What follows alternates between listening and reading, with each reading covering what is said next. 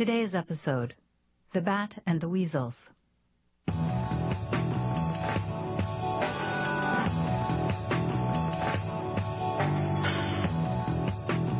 been suffering from insomnia lately. Mm-hmm. And as a result, what I've been doing is I, I'm finding myself doing a lot of reading throughout the night. Right. And I've recently picked up Aesop's Fables to read again. Are you familiar with Aesop's Fables? Did you read them as a kid? You know, I never did. There's a lot of wisdom in there. You know, the, with, the, with the ass and the grasshopper, the lion and the mouse, the, the cock and the jewel, the pomegranate, apple tree, and bramble. Like, these are, you know, there's there's many wonderful fables in, in Aesop's Fables, and, and I'm enjoying reading them again, and, and they're chock full of wisdom. Yeah, I, I actually, um, I never really learned much from Aesop's Fables, but maybe that's because I never read them. That might be it. I mean, I, I, I'm finding that they're certainly worth uh, picking up again and, and extracting moral lessons from them. But the the thing that's been that's been causing me um, some distress and uh, is is this one fable that I can't make heads or tails of, and I keep returning to it. That's where I think I can help you, because I have great moral clarity. Well, that's why I'm calling upon you. Can I share with you the Aesop's Fable of the Bat and the Weasels? It would be my great honor to hear it. And just see what you make of it? Sure. Okay. The Bat and the Weasels. A bat was out flying one day when he fell to the ground. Lying on the ground, he was immediately caught by a weasel. Okay. The bat pleaded for his life, but the weasel refused his pleas, telling the bat that he was, by nature, an enemy to all birds. Hearing this, the bat assured him that he was not a bird, but a mouse, a flying mouse, and thus the weasel set the bat free. Shortly afterwards, the bat, while out flying again, fell to the earth once more, where he was again caught by another weasel. This is a different weasel. This is a completely different weasel. Okay. Once again, the bat begged this other weasel for his life, explaining that he was in fact not a bird, but a mouse. But this time, this other weasel told the bat that not only did he hate birds, but he also had a special hatred for mice. Hearing this, the bat then assured the weasel that he was neither a bird nor a mouse, but a bat, and thus for a second time, the bat escaped. Now, what what what's, what's what what do you take away from that story? That's the whole story? That's the whole story. I think the um, the lesson, it's I don't know, the whole thing is almost koanic in its complexity. I would really have to unravel what the point is, other than the fact that, and I'm just going from the hip here, is that it's not a very good story.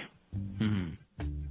Well, I mean, the thing that I find a little interruptive is that this bat keeps crashing to the ground. So I think that there's a problem with the bat, which I'm not sure if we're just supposed to ignore that for the interpretation of the story or not, but they fly, I believe, using some kind of animal sonar where they make little cheeping noises and they bounce it off surfaces and they can somehow read where the ground is. So I'm going to guess, for the purposes of this story, that this bat is either mute or deaf, but in some ways it cannot um, echolocate itself properly in space. Well, we know it's not mute, right? Because it's able, it's able to assert that it's a bat. That's true. That, of course, also presumes some international Esperanto animal language where bats can speak to weasels. I would also say that weasels stand out in my mind in the animal kingdom as being not just clever animals, but weaselly animals, which is to say clever in a way that's devious. Mm-hmm. So I don't know what the weasel made of its giant bat wings or its otherwise bat physiognomy that it was encountering, because weasels are not blind. So this weasel would fall under the category of a stupid weasel. Mm-hmm. I can't really make uh, heads or tails of that story. I think that um, I think what you have is one sick bat. Well, I think there's probably there's, there's got to be more to it than that, and and and I think I'm going to um, pick up the phone and try to get to the bottom of this thing. I'm going to enlist the help of a lot of uh, a lot of smart people. All right. Well, best of luck to you, sir.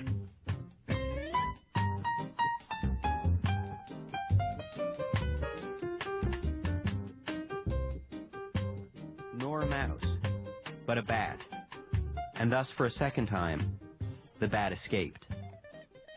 That's the end? That's the end. That's the whole thing. I, I find that there's no uh, moral, because that's what life is like, and life often doesn't have an answer or a lesson or a uh, an end. you just go about your business, and one night someone tries to do something to you, and you get away one way, and another way, another night you get away another way. Can, can you think of a time that you've done that in your life? Uh, escaped a situation by claiming to be a couple different things to suit different situations? Oh, yeah, yeah. Um, well, me, um, and I uh, escaped my mother, um, you know, hitting me or whatever by pretending to be more affectionate to her than I really felt. And then I escaped my, when I was with my father, I would escape him humiliating me by um, pretending to have more scorn for my mother than I actually had.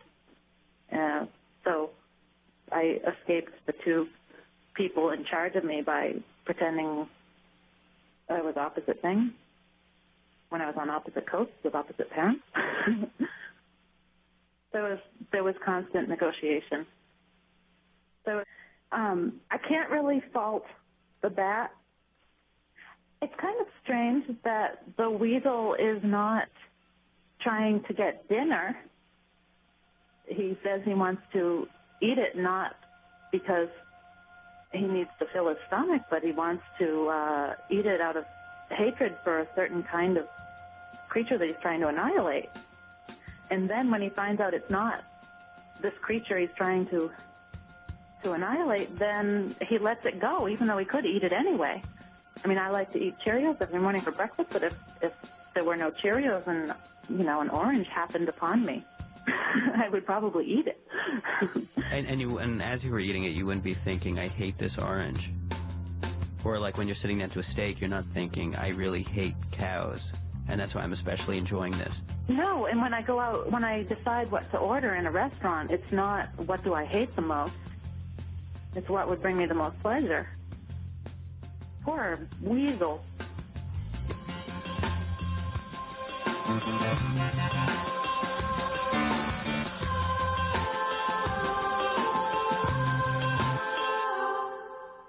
What do I make of the fable?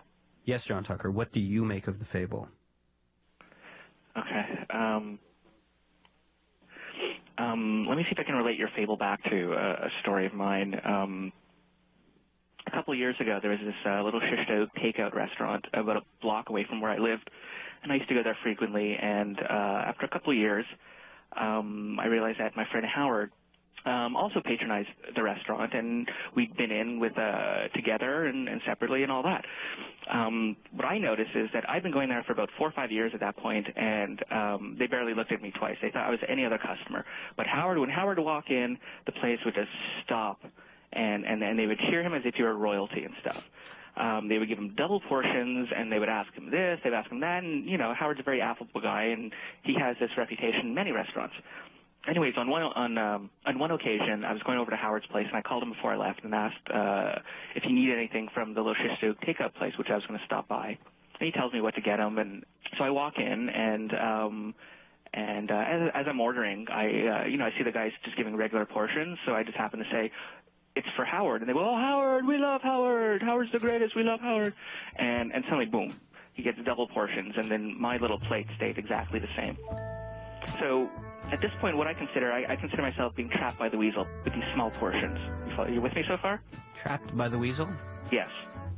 So I walk in a, uh, a couple weeks later, mm-hmm. and uh, I'm on my own. I'm just going to get a, a, a plate, a shished-out plate, take it home, and that's it. Um, but I decide to, to say that this plate is for Howard. Again, even though it was not for Howard this time, it was just for me. I said it was for Howard. Boom, they doubled the portion right away, and I thought I lucked into something very good here. Um... I was in Shishto Kevin, you know, and, and I did this again, um, and then again, and, uh, and I realized I had this sudden power and stuff, you know, uh, by representing Howard, they, I had special treatment and all that, and, mm-hmm. um, but eventually I stopped doing this because, um... You stopped? Yeah, no, I, I, I stopped misrepresenting myself because, number one, I was starting to gain weight, and number two, uh, sometimes you just want to eat right in the establishment. You're hungry, you want to eat right in the establishment. And, that could be classy, yeah. And if it was for Howard, I couldn't eat there, and I'd have to, you know, sit outside or, or you know, and, and, and, it, and it snows a lot here. So eventually I just went back to uh, who I was and sat in the restaurant. How do you, now? How do you relate that story back to the to the tale of the bat and the weasels? You you you pretended to to be someone that you weren't. When I walked in as a bat, they thought I was a bird, and I walked out a bat. You understand? Mm-hmm. It's it's it's the first time the first time I actually represent myself again and sat down in the restaurant to eat with my half portion, you know, my half Howard portion, which is the equivalent of a regular portion. I looked at it and I said, "This is the John Tucker portion," and uh, I was happy with that. Well, that's a that's a nice story, but um, but you realize it has absolutely nothing to do with the fable whatsoever. Hmm. You know, I have someone in mind actually who I think would be pretty good at this interpreting stuff, um, and I think I'm going to give him a call. All right, I'll speak to you later. All right, thanks, John Tucker. Bye.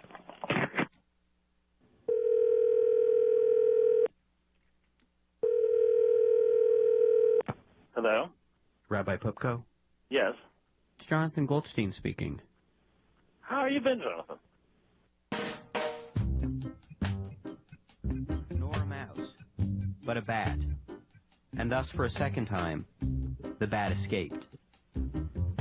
That's the whole thing? That's the whole story. Okay. Reminds me of a Batman episode. Really? Yeah. Well, bat in German is a Fledermaus, otherwise meaning a flying mouse. Uh-huh. And Batman, in German, is known as Fledermausmensch. A lot of people don't know that. Fly, flying mouse man. Right. And we all know that, what Batman represents. I mean, that goes without saying. What does he represent? He's the Prince of Darkness. Like like the devil? You said it, not me. I think it's obviously, uh, you know, a fable about the genius of survival. Mm-hmm. It's a tale about how the enemy wants to see you one way, but if you see yourself a different way, you can elude his capture. Right. But in this story, um, it just seems as though his admitting who he truly is right. is just another way of wiggling out of a situation. No, the question is, in the struggle for survival, mm-hmm. is it a, is it a struggle that we engage in mm-hmm. while it's sometimes compromising our dignity and our authenticity, or is part of the victory never compromising that? Right, that's the question. Yes. In other words, how much honor does victory demand? Or do we, in fact, ultimately honor those who survive by their wits, even if it means compromising and diluting truth and dignity? What do you think? What do I? What do I? I believe in dignity. I would always err on the side of honor. In truth. I'll try to, at least. If, if for a moment you imagine yourself as the bat, how would this have played out differently? If I'm the bat, I would be how I would be dead. Because? Uh, because that's just generally how I conduct myself. I would be a dead bat. Why, why, why is that? Because I would not pretend to be something I'm not. The weasel would come to me and tell me that he has the sworn enemy of all flying creatures, and I would say, I am not only a flying creature, I am also a mouse. In fact, I am not a flying creature or a mouse. I am a unique creation of the divine. I am a flying mouse, otherwise known as a Fledermaus. A bat. A bat. And that would have been the end of you. That would be the end of me. Because no one enjoys people who talk like that. I like that. I think um, I, th I think that's very helpful. All right. Um, I just have one more guy that I think I'm going to call here on my list. Okay. Uh, a friend of mine who's a professional writer. All right. I think he might have a, an interesting take on it. All right. I appreciate it, Robert. All right. Okay, thanks so much. I'll talk to you. Okay, bye-bye. Bye.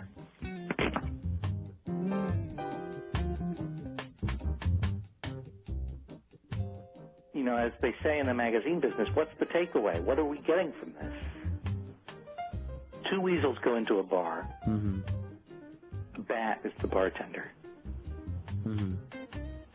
One weasel says, I hate birds. The other weasel says, I hate birds and also mice. Bat says, good thing I'm a bat. Let me ask you, is that a funny joke?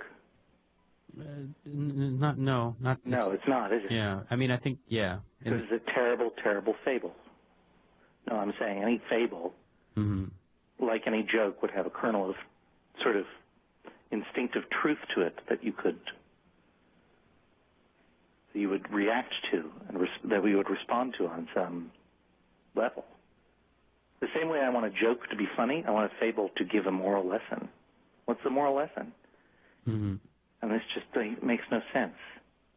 But it's it's sort of, do, do you think maybe in some ways it's sort of refreshing that that it isn't so moralizing as, you know, that the you know the bat the bat gets his in the end or something? That's not refreshing. No. A guy calls me on the phone and says, "I want to read you a fable." I'm ready for a moral lesson. I suspect this is something that Aesop probably probably threw away. No. No, none of it works. None of it works. I wouldn't include that one in the book.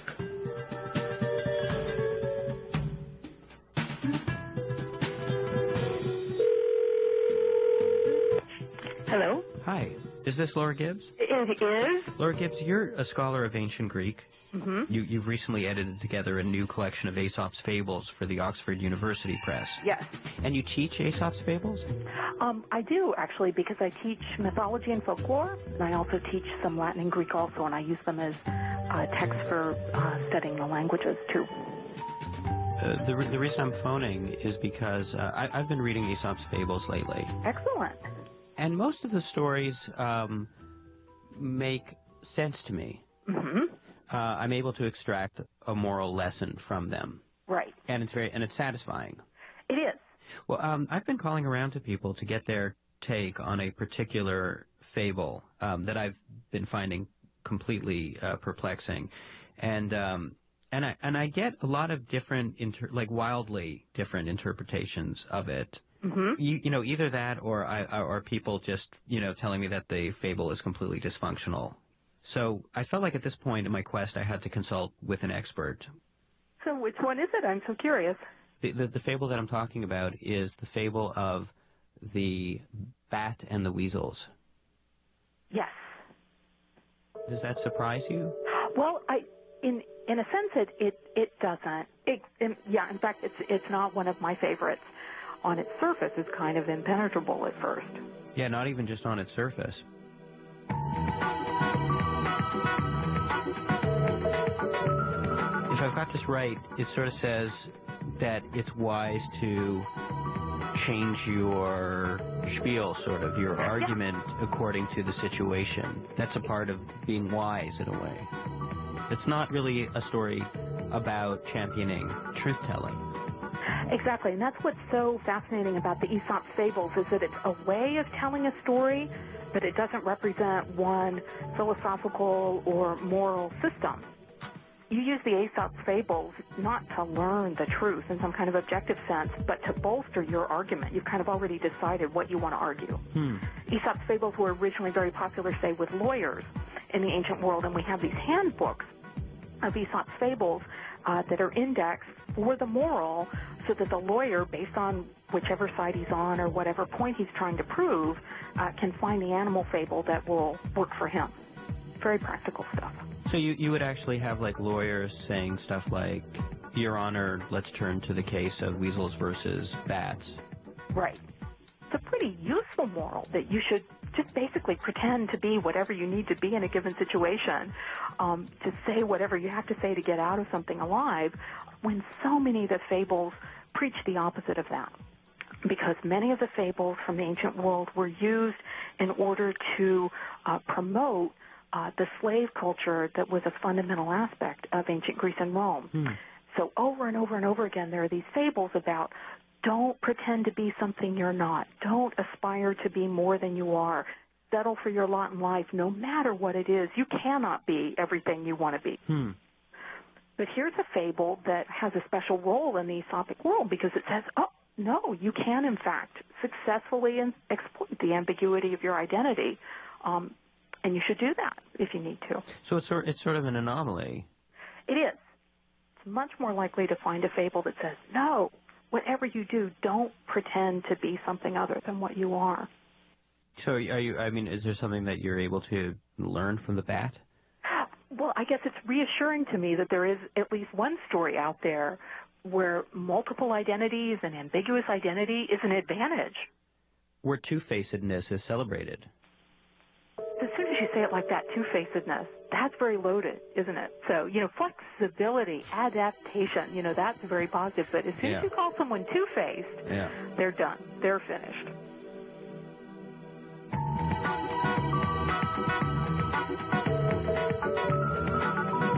this idea that Greek stories are timeless and that a lesson then is, you know, if, if there's wisdom to it, is still a lesson now.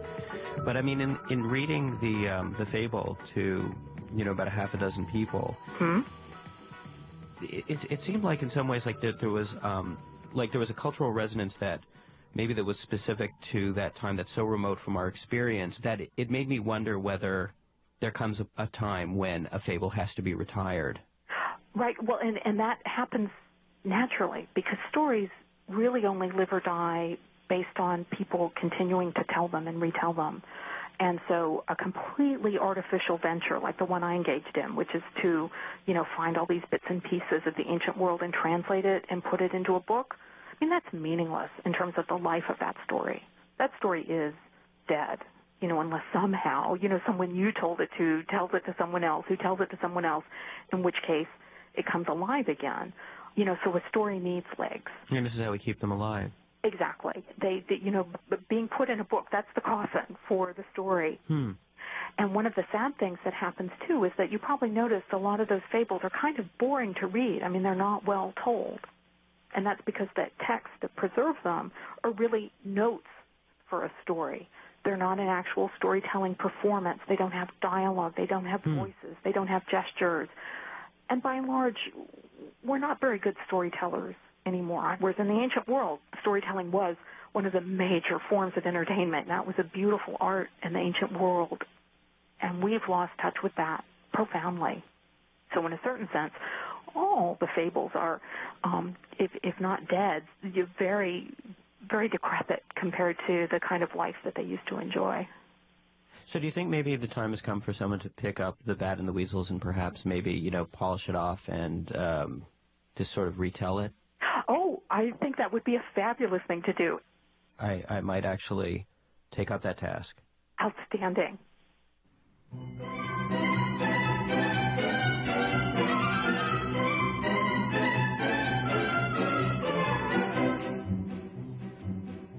The Bat and the Weasels. Back in those early days, bats were a relatively new item. Back then, the world was mainly filled with your basic animals, cows, horses, goldfish. This was because animals were generally a pretty conservative lot, and so mating between the animal groups was largely frowned upon. This meant that interspecies creatures like centaurs, pegasuses, platypuses, and bats were a very rare and new thing in the world. They were the spawn of only the most radical and forward-looking animals. Two such radical forward-looking animals were a free-thinking pigeon and an ontologically minded mouse. After a brief courtship, they birthed a son. No one knew what to make of him. "Maybe we messed up," said the father, looking at their newborn's long, thin, black wings, which slowly opened and closed.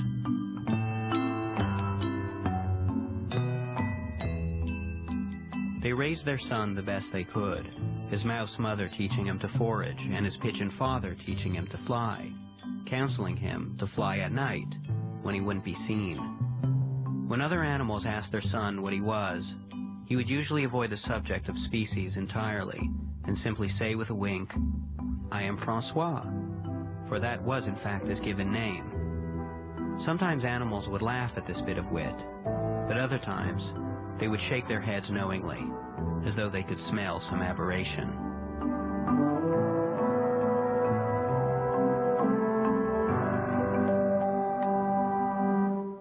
Francois had other problems, too, ones that were not merely a matter of social concern. For one thing, he did not know what to eat. His father advised worms, but like his mother, he had a predilection for cheese, which caused problems when he took flight. Bloated with cheddar, he would oftentimes fall upon the ground. It was in one such moment, after plummeting from the sky during a late-night flight, that he found himself captured by a weasel. "Weasels are the natural sworn enemies of birds," said the weasel instructively, looking Francois dead in the eye. "I am not a bird," Francois said.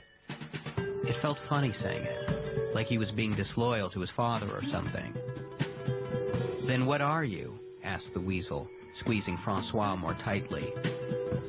He could see the weasel was not one for wit, and so he wisely decided that his Francois joke might not go over, and so he tremblingly answered that he was a mouse. Satisfied, the weasel released him. Francois beat his shaky, sweaty wings, and once again he was in flight, desperately trying to make his way home. But because of his nerves, it was not long before he crashed again, and was again captured by another weasel, and yet again held hostage. "I am not a bird," said Francois preemptively, his eyes squeezed tight in fear. "I am a mouse." "I'm funny that way," said the second weasel. "Not only do I hate birds, but I also have a special contempt for mice. I don't know what it is, they just creep me out." Francois, his eyes still squeezed shut, sputtered and stuttered. Finally, opening his eyes into little slits, he spoke.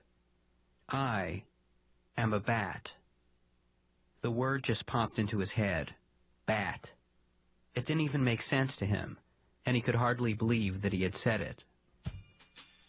The weasel loosened his grip and looked at Francois with wonder, and not a little fear. The weasel slowly inched backwards, not knowing what to say, suddenly unsure of his own hatred. The sun was slowly rising in the sky, and Francois the bat took a running start and glided into the air. It was the first time he had ever flown during the day. It felt strange, but good.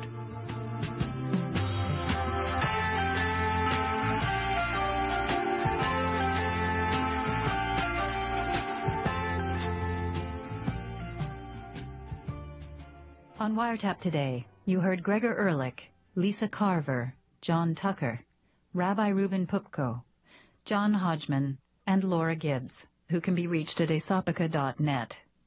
Wiretap is written and performed by Jonathan Goldstein, and produced by Jonathan Goldstein, with Sarah Gilbert and Carolyn Warren.